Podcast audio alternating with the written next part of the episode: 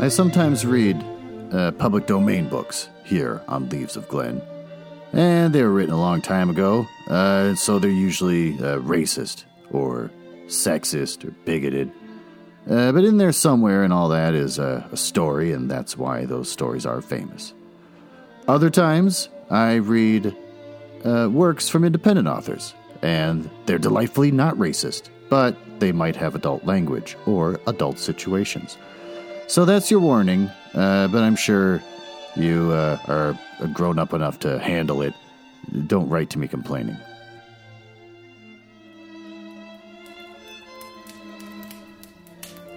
Dewey Glen.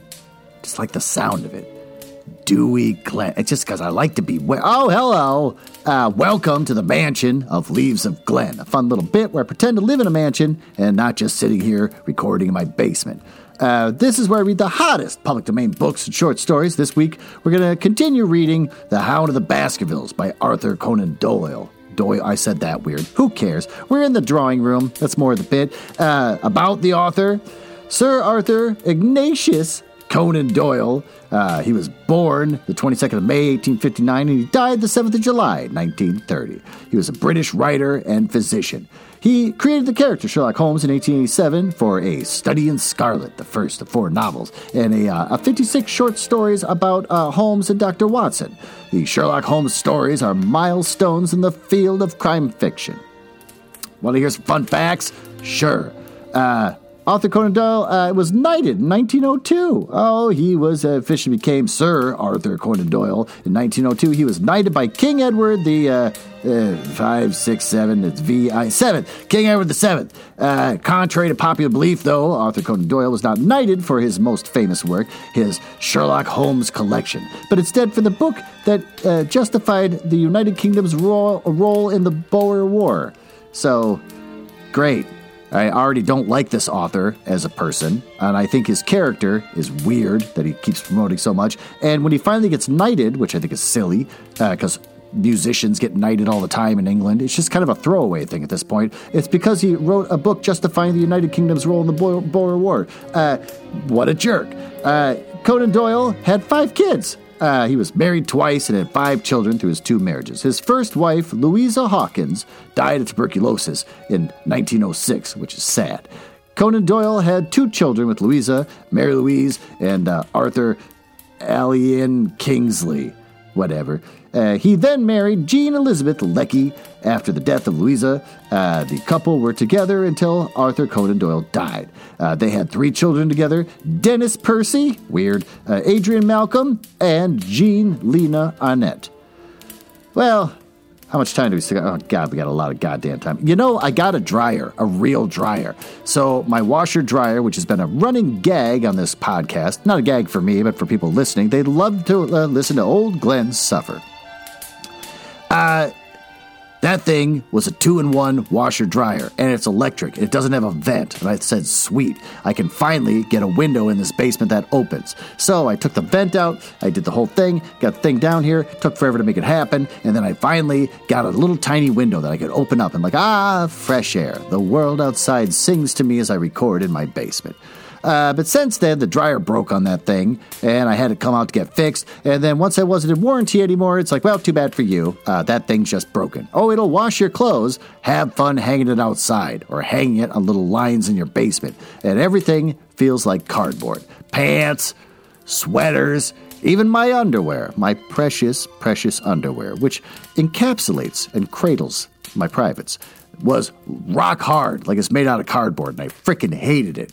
Uh, so finally, I gave in. I couldn't take it anymore because it's getting cold outside. I can't hang my clothes outside anymore. So uh, I wound up getting an actual real dryer for like 300 bucks. Friend of mine that I work with, he uh, helped me rent a truck, and I got to drive an actual Ford F 150. I'm not a man. I don't drive big cars, uh, though I should now. And I drove that Ford F 150, and I got the dryer here in my house, and I peeled away and delivered it back to Menards, where I get all my stuff. Uh, and I hooked it all up, and so now I'm drying clothes like a real person. Do I have the vent going out the window? Yes, I've lost that battle. Is that vent placement made of cardboard right now? Yes, it is made of cardboard right now. Uh, the vent just goes up to a piece of cardboard I taped to the window. Whatever, don't judge me. Someday I'll replace it with actual wood. But in either case, I'm a man that owns a dryer. My clothes are soft like a baby's bottom. And I swaddle myself in the blankets that I. Oh, thank God. I was running out of things to say. You can only ramble for so long. Uh, thank God for the grandfather clock. Well, with that, uh, why don't we dive into the next chapter of this story?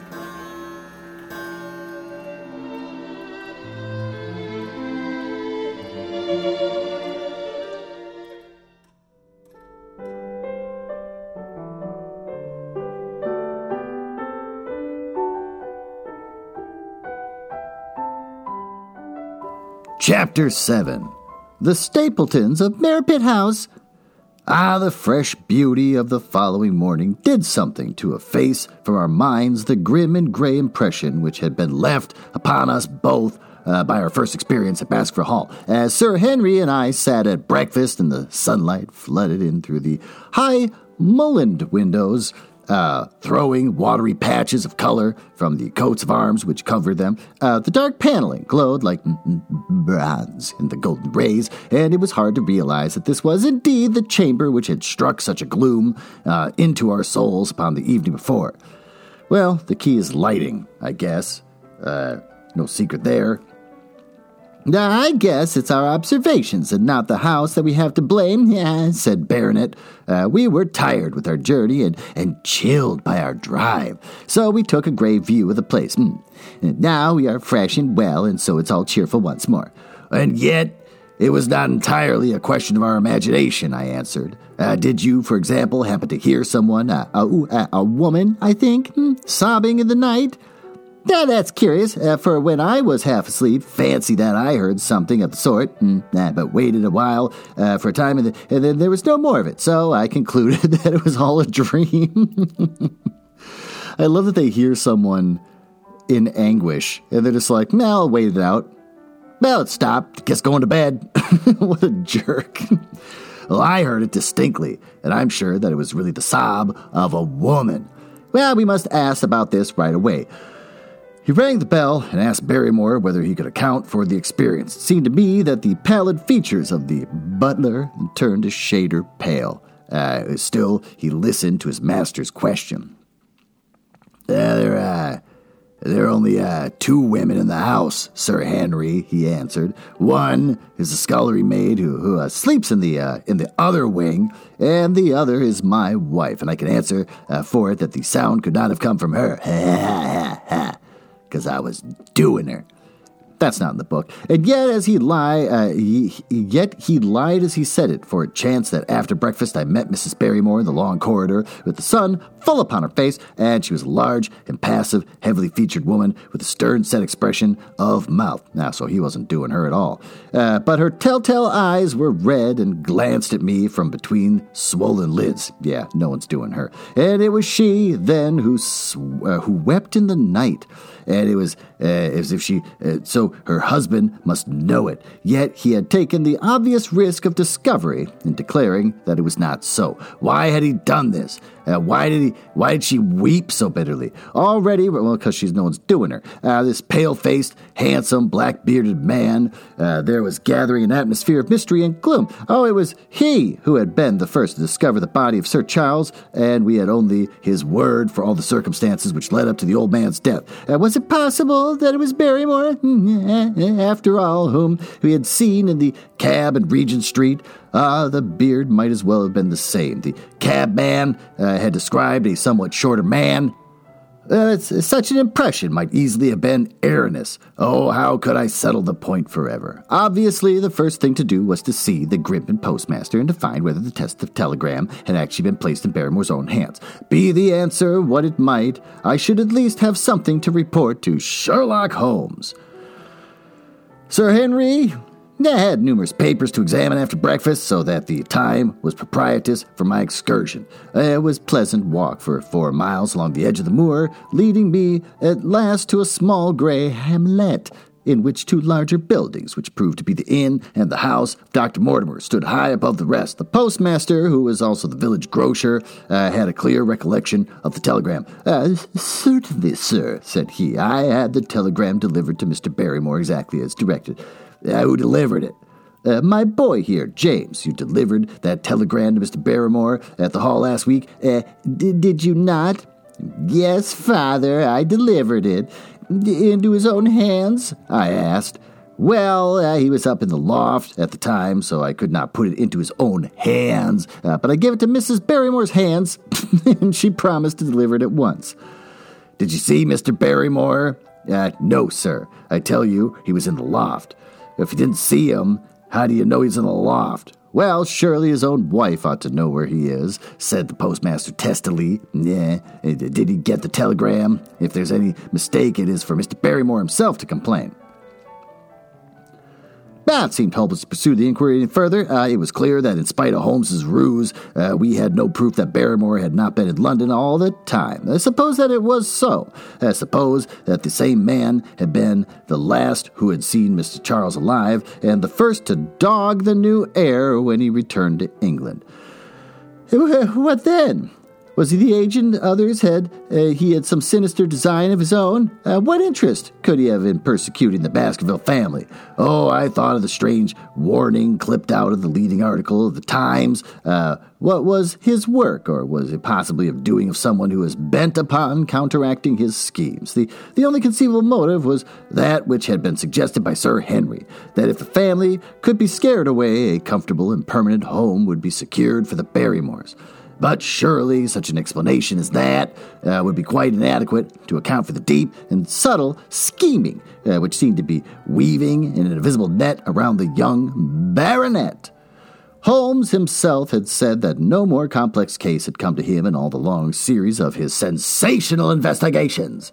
Oh, I prayed as I walked back along the gray, lonely road that my friend might soon be freed from his preoccupations and uh, be able to come down to take his heavy burden of responsibility from my shoulders. Suddenly, uh, my thoughts were interrupted by the sound of running feet uh, behind me and by a voice which uh, called my name. And I turned, expecting to see Dr. Mortimer, but to my surprise, it was a stranger who was pursuing me. oh, he's a small, slim, uh, clean shaven, prim faced man, uh, flaxen haired and lean jawed. Between 30 and, ooh, I don't know, 40 years of age, dressed in a gray suit and wearing a straw hat. That's weird. A tin box for botanical specimens hung over his shoulder. How do you know that specifically? And he carried a green butterfly net in one of his hands. Well, that's the giveaway. You will, I'm sure, excuse my presumption, Dr. Watson, uh, said he as he came panting up to where I stood. Here, on the moor, we are homely folk, and do not wait for formal introductions. But you may possibly have heard my name from our mutual friend Mortimer. I am Stapleton of Merripit House. Uh, your net box who told me as much, said I, for I knew that Mr. Stapleton was a naturalist. But how do you know me? No, I've been calling on Mortimer, and he pointed you out for, uh, uh, to me from the window of uh, his surgery as you passed his surgery. And as the road lay the same way, I thought that I would overtake you and introduce myself. That's not the way of describing that. It's like me saying, like, oh, I saw you and I just wanted to tackle you.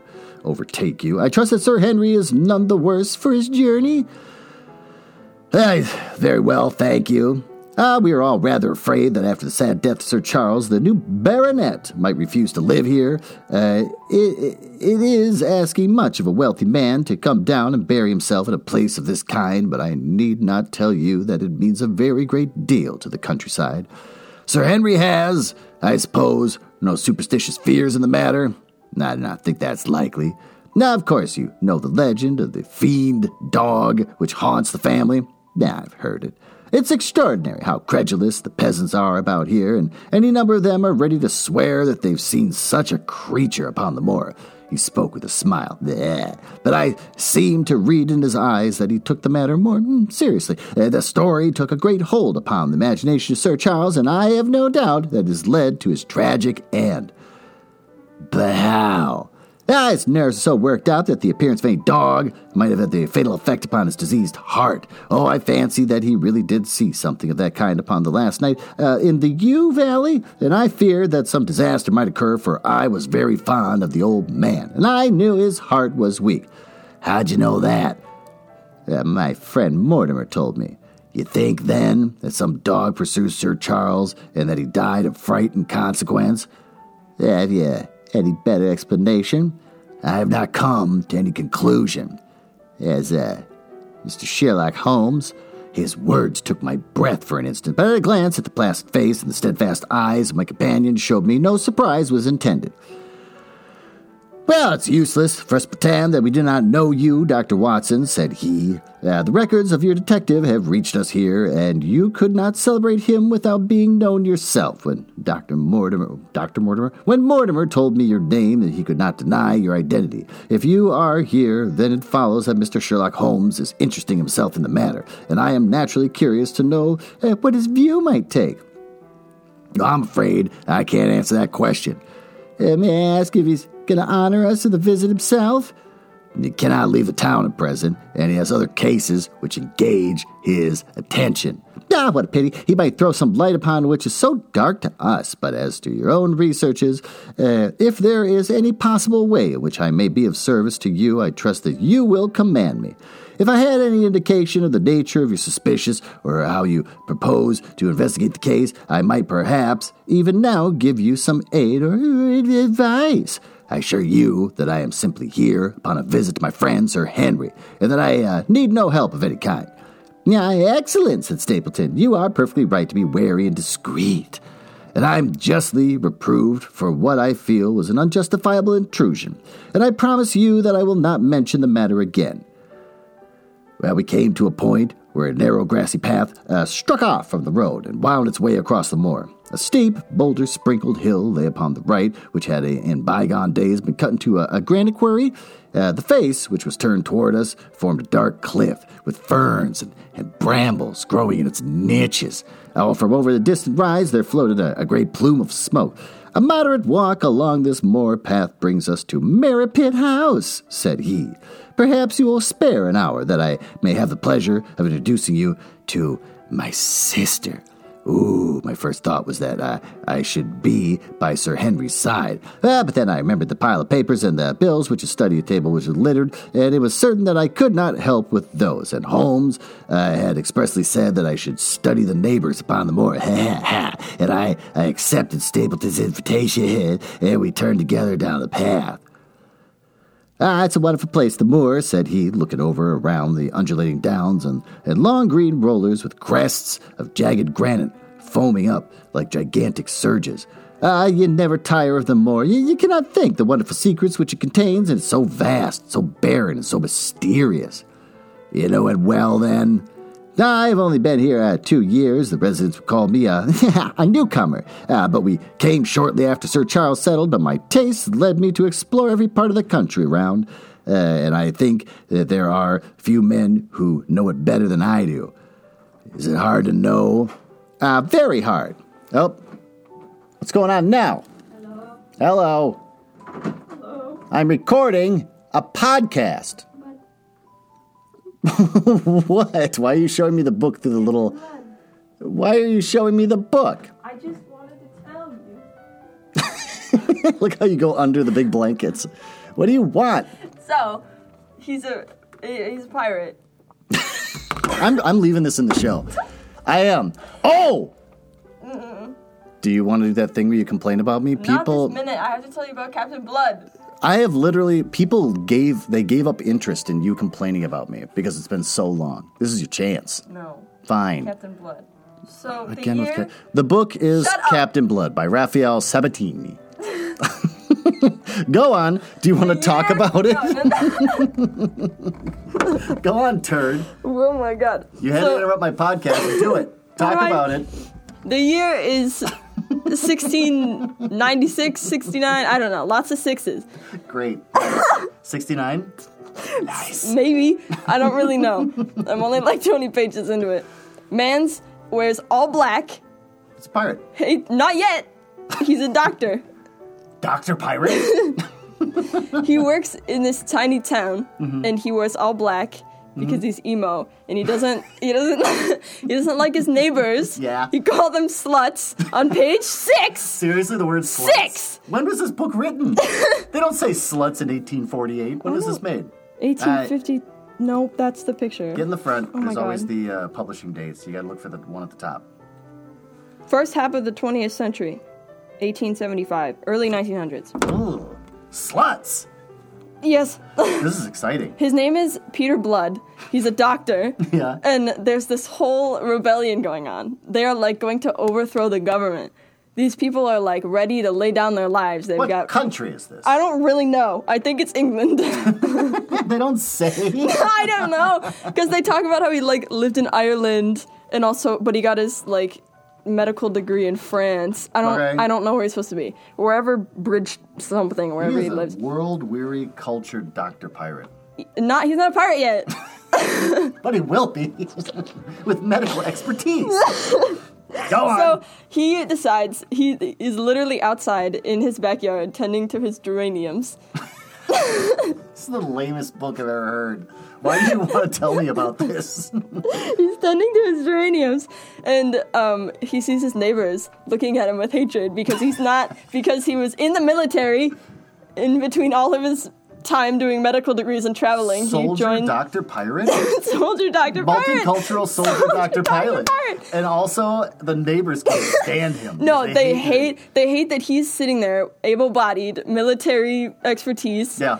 And not helping the rebellion. They're upset, and he's like, "I don't give a shit about your opinion." which country? He's like, "I don't give a shit. It's Yeah. Mm-hmm. not my problem." So he goes to bed. He goes to bed at like 9 p.m. Why? These details suck. this book sucks. I couldn't tell you which country he lives in, but he went to bed at 9 p.m. Yeah. And he wakes up the next morning because someone's pounding on his door. Yeah. and it's some it's the kid of the neighbors. It's the neighbors are two women and one of them has a son who's in the navy. So it's the kid that's in the navy. He's knocking on the door frantic Yeah. terrified. He's like our general whatever has been injured. You need to come home because he's a doctor. Because he's a doctor. He's he's a doctor. Not a pirate yet. so he's like yeah whatever i'll go. And so he the kid's like we gotta go now. This man is dying. He's like no. Let me put on my outfit first. His outfit? made him wait so he could get dressed Sabatini writes a shit book. got on the horse, went to the other guy's house. Man is on his dying breath. He is on his way out. Yeah. But um, I don't know. He like works some magic, and then he's like kind of okay. He's stable. He's not perfect. He's a doctor magician. no, he's Doctor the- Wizard? Not actual magic. Doctor Wizard Pirate? Not actual magic. Military doctor Wizard. So wizard this pirate. guy, this guy's okay, but he was spearheading the rebellion. So- Ah, so now he wound The up fucking playing a major role What's as a the- major player in the rebellion. by accident. You're only like 20 pages. I know! How much is crammed into the first 20 pages of this book? A Lot. I don't know what they're called. They're what like page number are you in? 20, 20, 20. That's The dragoons That's show a, up. That's a form of currency. That's not. No, that's an army. A little. Oh, That's like I me think they're walking around pirates. like, I'm with a gang, we call ourselves Dollar Bill. So they show up at his door. They're like, "Yo, we know you're hiding rebels in here." Yeah. And he's like, "I'm a doctor. I'm doing my job." And then, his name is Kirk. Kirk? Kirk. Wait, whose name is Kirk? The- Pirate? No, the other one. The Dragoon guy? Yeah. Kirk's like, "I know you're hiding rebels." I'm Kirk, I'm the Dragoons. it's so stupid. So uh, he, Peter, Peter Blood, flat out lies. Peter Blood? That's his name. That's like me calling myself like Stephen Falcon or something. It's like a dumb name with a cool last No, name. no, no. So Kirk walks in and is like, "Give me all your rebels," and Peter's like, mm, "I'm a doctor. If you move this man, he's gonna." Okay, yeah. Get wrecked. Yeah. And then Kirk's like, "I don't give a shit. I'm gonna go hang him anyway." and Oh, well, then well. Peter's like, "Without a trial, bro, really?" And then and the, the big like the guy that's dying. I don't remember what his name is. He's Probably dying. something awesome. He's dying. Like And he's Jason like, I'll, Diamonds. I'll accept the responsibility. I know what I've done. He's like trying to be savior complex. and Peter's like, yeah. No. and so he talks his way around to letting this guy have a trial. Oh. And then they uh, like go digging through his house, and Kirk finds another rebel in the closet. And so Why is Peter. a rebel in the closet? no, no, no. So How long is he sitting there while he's being treated by this Dr. Pirate? the treating part only took like 20 minutes. It was speedy. Weird. Um, so this rebel. Hurry up, Rebel. Get in the closet. The doctor's here. Stupid. Sabatini writes a crap book. So this kid's gonna get like dragged out of there with Kirk and his crew. Oh. And so Peter just makes up a story for him on the spot and is like, You cannot kill this man. His dad is so and so who's married to so and so who's connected to the king of whatever. So if you kill him, they'll kill you. And Kirk's like, I don't believe you. and Peter just goes, Well, then you can hang him if you want, but I'm not, it's not my fault for whatever Yeah. happens to you afterward. Oh, that's quite the, pop, the power play. I love how this guy on one visit has basically enmeshed himself in this rebellion he didn't want to be part of. Even though he was upset in the beginning that people were like, Why aren't you joining? He's like, It's not my problem. I'm trying. Was he, what was he planting? Geraniums? Yeah. I don't want to be a part of the rebellion. I'm focused on my geraniums. So they're like, well, we got to go to your house and search your house because I'm convinced that you're harboring rebels Oh, the too. final is geraniums. so they, so they're on the way back to his house, Mm. and he's like walking behind this guy's horse, and he literally says, Oh, is this what this is all about? We're building "Yes, up to this Moment. we're building up to the quote. This is on page 19. This is on page 18, actually. Okay, fine. So the quote is, um, that man, as he had long suspected, was the vilest work of God, and that only a fool would set himself up as a healer of a species that was best exterminated. All this on the way to go see the geraniums? All this on the way to go. He he has flip flopped He for went me. real bitter. Like he went real bitter real hard the last I minute. know. He's he started. We started this book 18 pages ago, where he's a doctor. He's helping people out. He's Yeah. Mm-hmm. covering for rebels so they don't get killed. He's like everyone's advocate. Yeah. To page 18, He going gives up on humanity. that this species would be better completely killed out. what doctor in 18 pages is like, everyone should die? I hate my job. And the back of it says that he becomes a pirate not for the gold, but for the glory. oh, well, that's. Is that admirable? Do pirates have a lot of glory? There's just a lot of like raping and pillaging and murdering. He's a physician who becomes a pirate not for infamy and riches, but out of a rankling sense of injustice.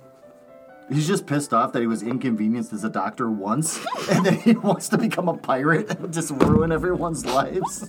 And he wears all black. They told me that like four times. As a doctor, he wears As a doctor, he wears all black, but it's described as not being in like a he doesn't care about his clothes way, but in like a he's really put together and he's making this choice and he doesn't care what other people think. By wearing all black. As a doctor, you don't want to come in like the angel of death. Also, you don't want to come in like, I'm know, making I this know. choice of my clothing. Fuck you, I'm a doctor. Yeah. Wow. Well, that's the power of books. yeah. Perfect for my show.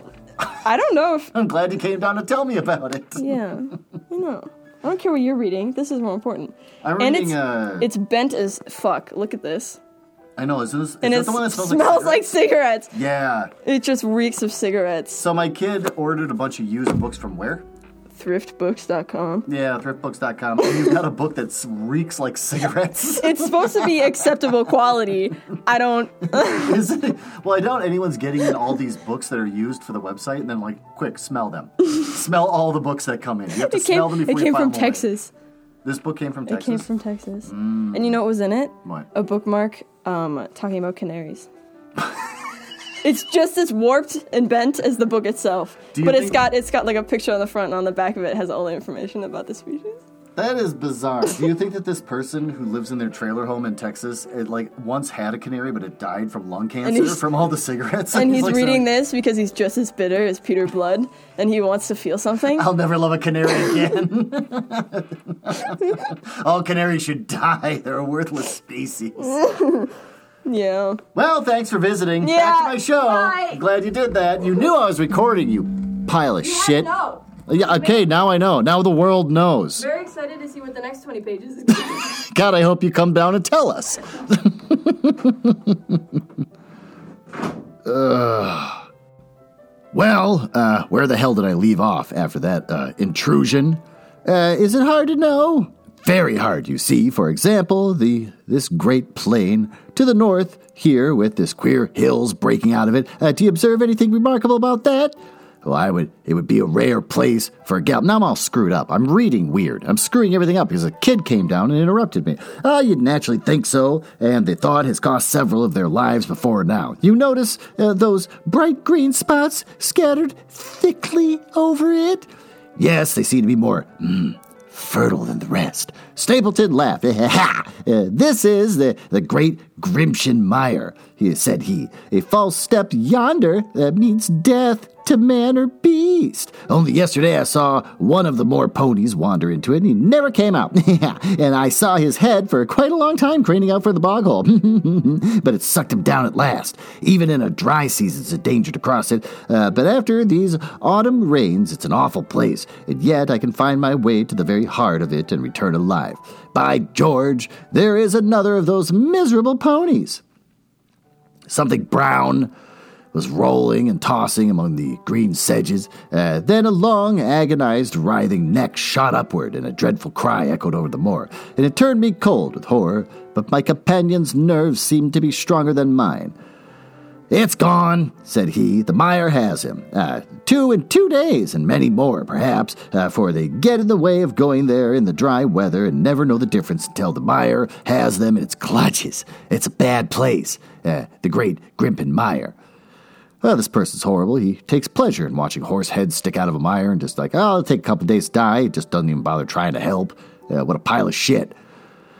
And you say you can penetrate it? Yes. There are one or two paths which a very active man can take, and I have found them out.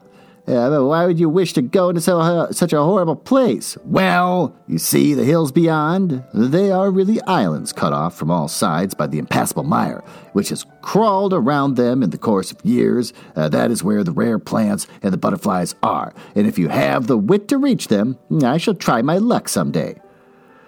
Well, with that, uh, learning about a horrible, horrible human being who collects butterflies uh, just to probably stick a pin in them and kill them, and seems to enjoy watching uh, things die, uh, let me tell you about a, a, an organization that would never stand back and just watch you drown slowly in a bog with your head sticking out of the out of the thing for two days and just kind of giggle to themselves and go collect butterflies. You know what that organization is? Dorglass.com.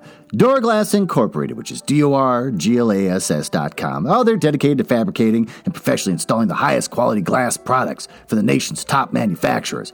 Their inventory, combined with their years of experience, makes them the premier source for installation and repair. Uh, they approach every project with the same goals: professionalism, integrity, and I've added that they're very discreet and empathetic. Uh, they deal with glass for a living, so they understand the fragile nature of things, such as humans.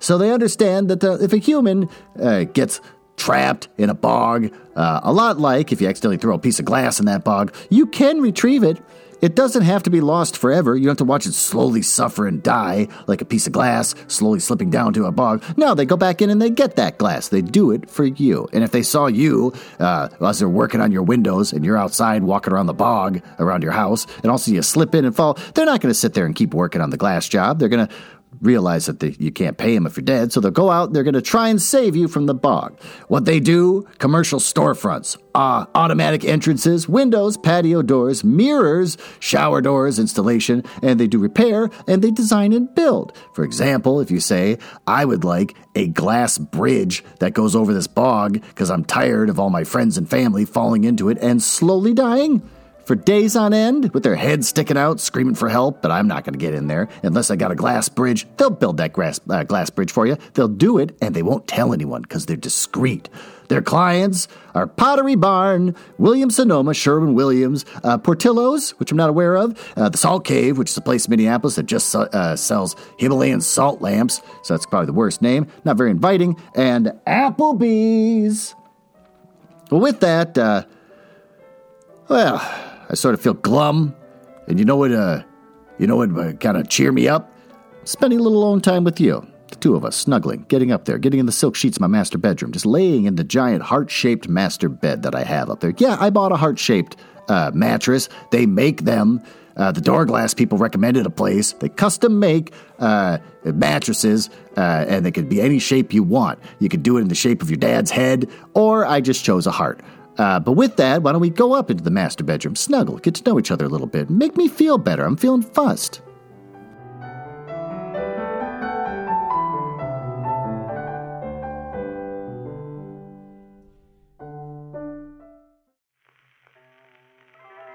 Okay, okay, I'm coming. I, oh, oh, look at you.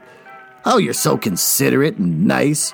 You're uh, wearing flannel pajamas that look really soft and snuggly. Uh, you've changed all my silken sheets to flannel sheets, which is tough to do when I have a heart shaped mattress, but you did it, and it looks fantastic. Uh, you're burning a candle that smells of lilacs. You know, that's my favorite scent. Uh, and there you are, ready with oils and massage machines to try and make my muscles all relaxed, all over my body. I appreciate it.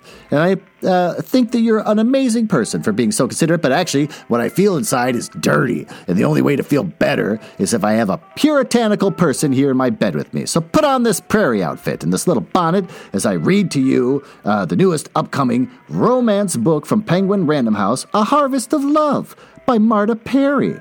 Want to learn about harvest love? Sure. A determined widow and a single father learn that love is about taking chances and turning over new leaves in a quaint Amish community of Promise Glen. Well, that sounds like a nice place. I'd like to live there. And from a national bestselling author, Marta Perry. When widowed shop owner Dinah Hirschberger is unceremoniously change, uh, charged with the safely escorting an infant to his uncle, she finds herself torn. Jacob Miller is everything Dinah would want in a partner. He's kind, he's handsome, uh, strong. That's a good quality. And nothing she can ever have. Uh, as much as she yearns to help the new family adjust, each minute Dinah spends with Jacob and the baby leaves her heart more vulnerable and her head more certain that the secret she hides makes a future with the Miller man impossible. Jacob has long admired Dinah for her strength, and, uh, and independence, but it's her generosity of spirit that tempts him like never before. Nah, this is so unsexual. It's exactly what I need. With Dinah at his side, uh, Jacob opens himself up to the daunting new world of fatherhood. But how can he pursue his feelings for her when his life is in such disarray? Oh, after he, the disappointments of her first marriage, she deserves better than what Jacob can offer. But love has a surprise in store for these two troubled hearts, and, happiness is within reach if they can only grasp it, making Promise Glen their own promised land. That's exactly what I need. Uh, so, A Harvest of Love by Marta Perry. You can find it uh, already. It's out October 26th. So, I held on to this little gem for a while. Just wanted to let you all know about it. I'm so excited. Amazon, Barnes & Noble, the crap store Books a Million, uh, bookshop.org, which I refuse to uh, promote like Ben does, Hudson Booksellers, IndieBound, Powell's, Target, and Walmart. Well, with that, you can take off the prairie dress. Uh, you look highly unattractive in it, so thank you for giving me exactly what I needed. And let's go back downstairs and finish this book. But I'm gonna wear your flannel pajamas because I feel like being snuggly.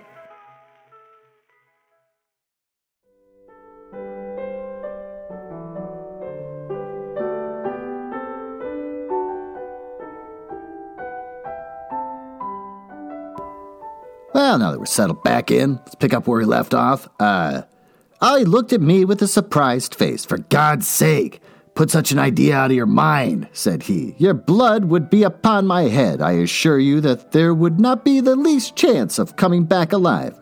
Burp. It is only by remembering certain complex landmarks that I'm able to do it.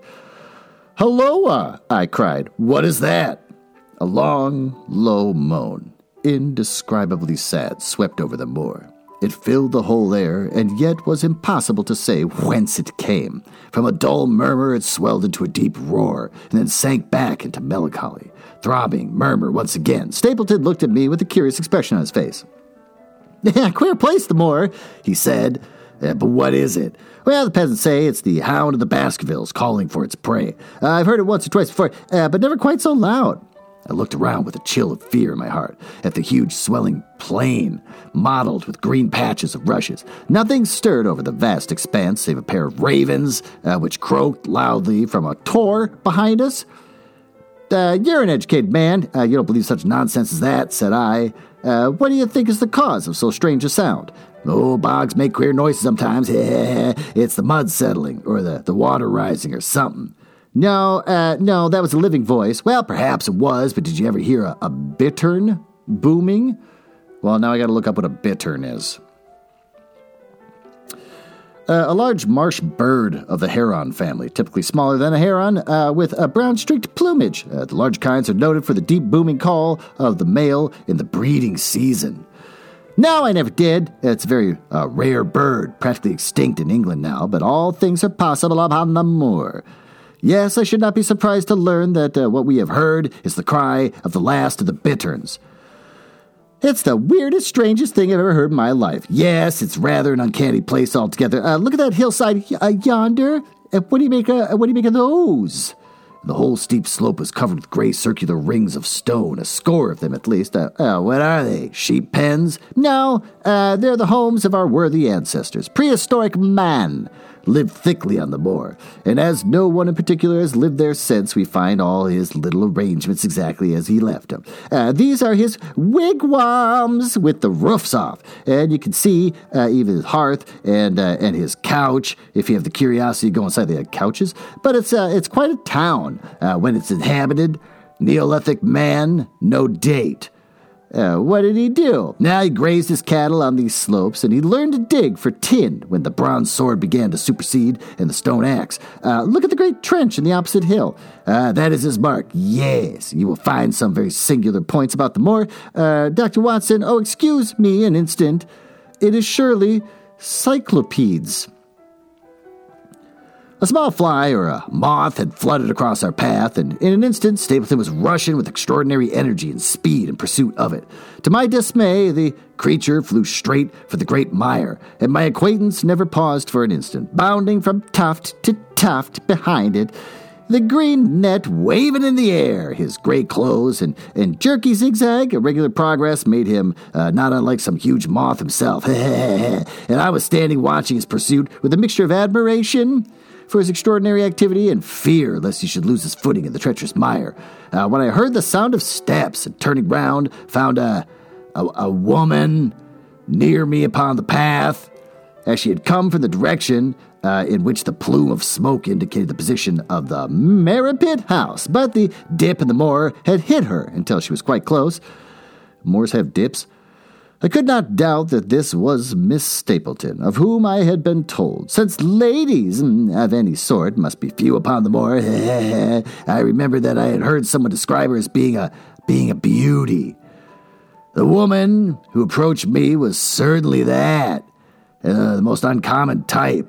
Ah, there could not have been a greater contrast between brother and sister, for Stapleton was neutral tinted uh, his light hair and his gray eyes, uh, while she was darker than any brunette whom I've ever seen in England. Slim, uh, ooh, elegant, and tall. Uh, she had a proud, finely cut face, so regular that it might have seemed impassive were it not for the sensitive, sensitive mouth. Again, with the sensitive, now, uh, sensitive nostrils, all sorts of sensitivity going on in the face.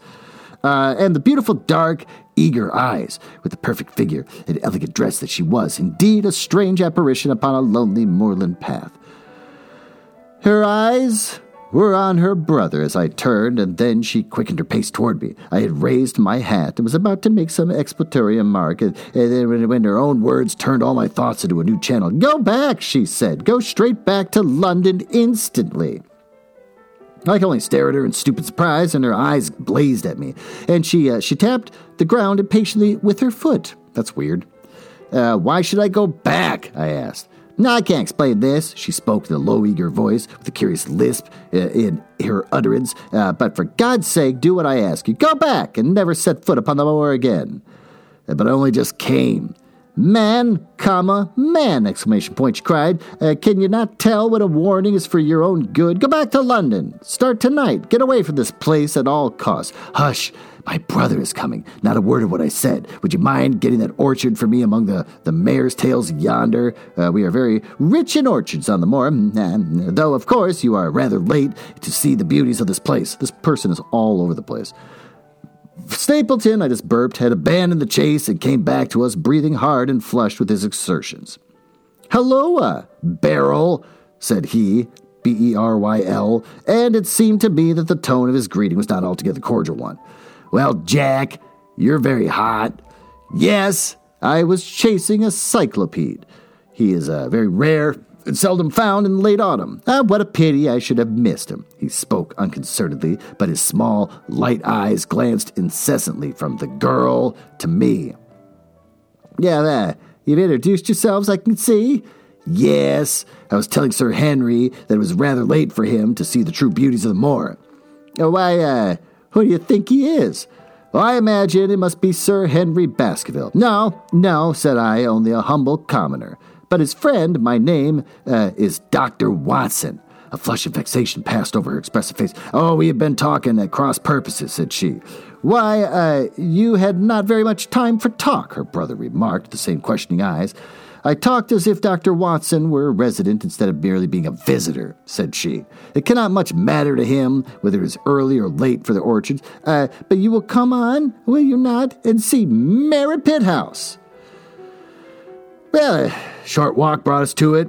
Bleak moorland house, once the farm of some grazier and some old preposterous days, uh, but now put into repair and turned into a modern dwelling. An orchard surrounded it, but the, but the trees, as as usual upon the moor, were stunted and nipped. Uh, it's the effect of the whole place was mean and melancholy. Uh, we were admitted by a strange, wizened, rusty coated old manservant who seemed to be in keeping with the house. Inside, however, there were large rooms furnished with an elegance in which I seemed to recognize the taste of the lady as I looked from her windows at the interminable granite flecked moor uh, rolling unbroken to the farthest horizon. I could not but marvel at what I could have brought this highly educated man and this beautiful woman to live in such a place. Square, uh, uh, square, queer spot to choose, is it not? said he, as if in answer to my thought. And yet we managed to make ourselves fairly happy, do we not, Beryl? Quite happy, said she, but there was no ring of conviction in her words. Uh, I had a school, said Stapleton. It was in the North Country. Uh, the work to a man of my temperament was melancholy, me- mechanical. Apparently, I'm having a long night. My kid really screwed me up. And uninteresting, but the privilege of living with youth, of helping to mold those young minds, of impressing them with their with one's own character and the ideals is very dear to me. However, uh, the fates were against us. A serious epidemic broke out in the school, and three of the boys died has never recovered from the blow, and much of my capital was eh, irretrievably swallowed up. And yet, if it were not for the loss of the charming companionship of the boys, I could rejoice over my own misfortune. For, with my strong taste for botany and zoology, uh, I find an unlimited field of work here, and my sister is as devoted to nature as I am. Uh, all this, Dr. Watson, has been brought upon your head by your expression as you surveyed the moor out our window. That's a long walk to just say, like, yeah, you look like you don't like the place. Oh, it certainly did cross my mind that it might be a little dull, less for you, perhaps, than for your sister. No, no, I'm never dull, she said quickly. We have books, we have our studies, and we have interesting neighbors. Dr. Mortimer is a most learned man in his own line. Sir, poor Sir Charles was also an admirable companion. Oh, we knew him well and miss him more than I can tell. Do, do you think I should intrude? If I were to call this afternoon and make the acquaintance of Sir Henry, well, I'm sure that he'd be delighted. Then perhaps you would mention that I propose to do so. We, we make, make in our humble way, do something uh, to make things more easy for him until he becomes accustomed to his new surroundings. Uh, will you come upstairs, Dr. Watson, and inspect my collection of Ledropyrdera? Well, I don't know how to pronounce it. I'm sure it involves bugs. Lepidotria an order of insects that compromises butterflies and moths. All right, we're moving on. I think it is the most complete one in the southwest of England. By the time that you have looked through them, lunch will be almost ready. But I was eager to get back to my charge. Uh, the melancholy the moor, the death of the unfortunate pony, uh, the weird sound, which had been associated with the grim legend of the Baskervilles. Maybe the sound just came from something slowly drowning in a big muddy moor. Uh, all these things tinged my thoughts with sadness. Then, on the top of these, were more or less vague impressions that had come through the definite and distinct warning of Miss Stapleton. delivered with such intense earnestness that I could not doubt that some grave and deep reason lay behind it. Oh, I rested all pressure to stay for lunch, and I set off at once upon my return journey, taking the grass grown path by which we had come. Uh, it seems, however, that there must have been some sort of uh, shortcut for those who knew it, for before I had reached the road, I was astounded to see Miss Stapleton sitting upon a rock by the side of the track. Oh, her face was beautifully flushed with her exertions as she held her hand to her side. Well, I've run all the way in order to cut you off, Dr. Watson, said she. I have not even had time to put on my hat and I must not stop, or my brother may miss me. I wanted to say uh, to you how sorry I am about my stupid mistake, and I made in thinking that you were Sir Henry. Uh, uh, please forgive the words I said, which have no application whatsoever to you. Oh, but I can't forget them, Miss Stapleton, said I. I am Sir Henry's friend, and his welfare is very close concern of mine. Uh, tell me why it was that you were so eager that Sir Henry should return to London. Yeah, yeah, well, the woman's whim. Dr. Watson, when you know me better, you will understand that I cannot always give reasons for what I say or do. no, no, I remember the thrill in your voice. I remember the look in your eyes. Please, please be frank with me, Mrs. Stapleton, for ever since I have been here, I've been conscious of shadows all around me. Life has become like that great Grimpen mire, with little green patches everywhere into which one may sink with no guide to point to the track. This is getting really depressing. This is a guy who's got his own serious uh, depression issues, is how he's seeing life right now. Just get him into a moor, and suddenly sees everything as a, a crap life with small green patches. Tell me, then, what it was that you meant, and I will promise to convey your warning to Sir Henry. Uh, an expression of ir- irresolution passed for an instant over her face, but her eyes had hardened again when she answered me. You make too much of it uh, said she.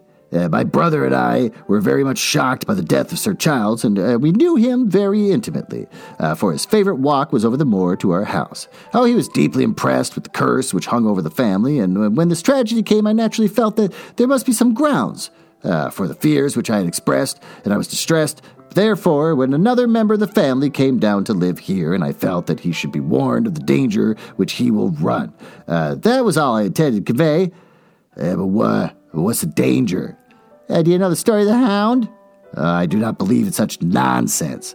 Yeah, but I do. if you have any influence with Sir Henry, take him away from a place which has always been fatal to his family.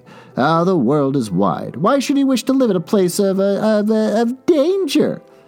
Uh, because the place of danger.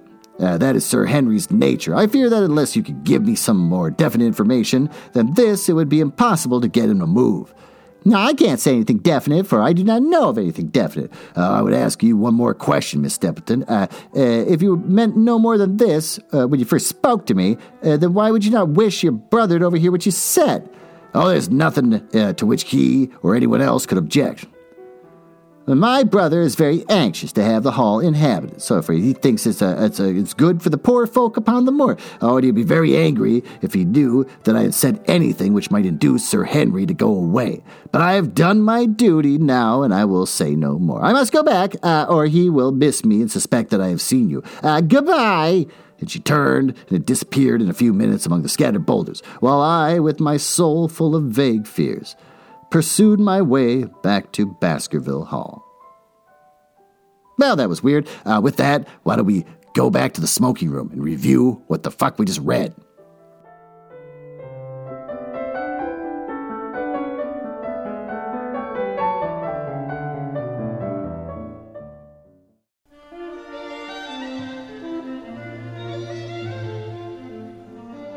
Well, settle yourself in. Uh, let's review what happened in this chapter. Hey, Watson is hanging around, walking in the moor, because uh, he got chased down by Stapleton of Merripit House and said, Hey, come with me. I'm going to catch butterflies in the moor. And as he's out there, gentle little butterfly man, he talks about how, yeah, animals die in here all the time. People's horses get lost in here, people die in here, and they apparently drown very, very slowly with their heads sticking out of the moor, just screaming for help. Poor horses, days in a row, sitting there slowly drowning, and nobody will pull them out.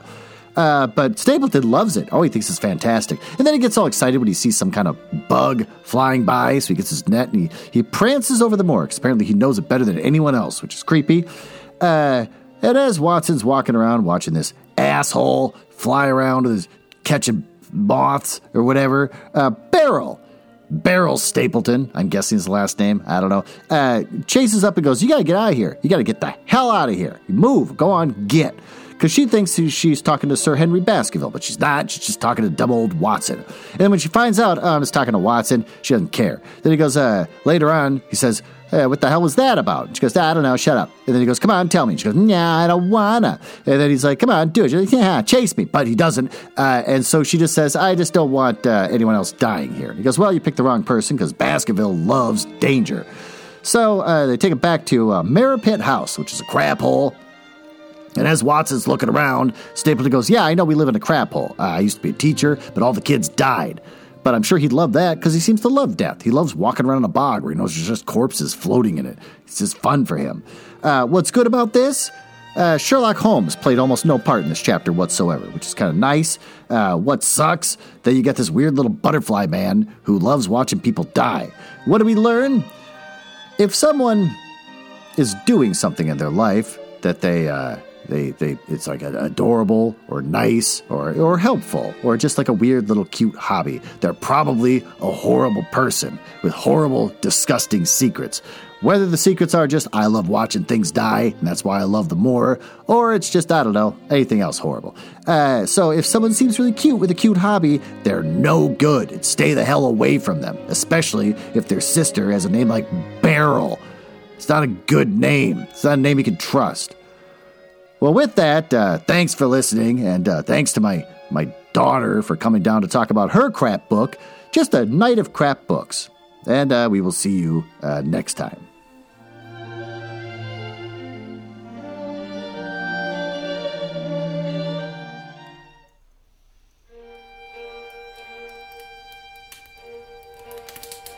Ah, uh, well, it appears you found me in the part of the podcast I hate the most, where I tell you all about the places on the internet where you can find me. You can tell I hate this because of the sound effects making it sound like a stormy night uh, in the drawing room of the damned. Now, there's there's that.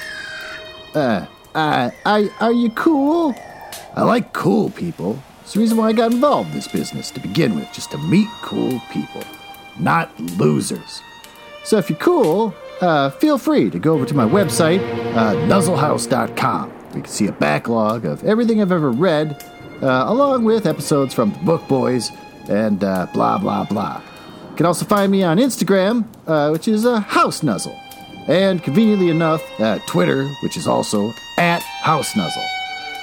Annoyingly, YouTube made me pick a name instead of just a house nuzzle. So I got Glenn Nuzzles. So I guess you search for that if you want to watch a screen that doesn't do anything and just hear my voice. Uh, and since uh, since I think you might be cool, you can always just email me directly. Glenn.nuzzles at gmail.com. But don't uh, don't email if you're a, a nerdlinger or a dork. Now, back to business. Can't believe I drank all of them already. Gotta one left.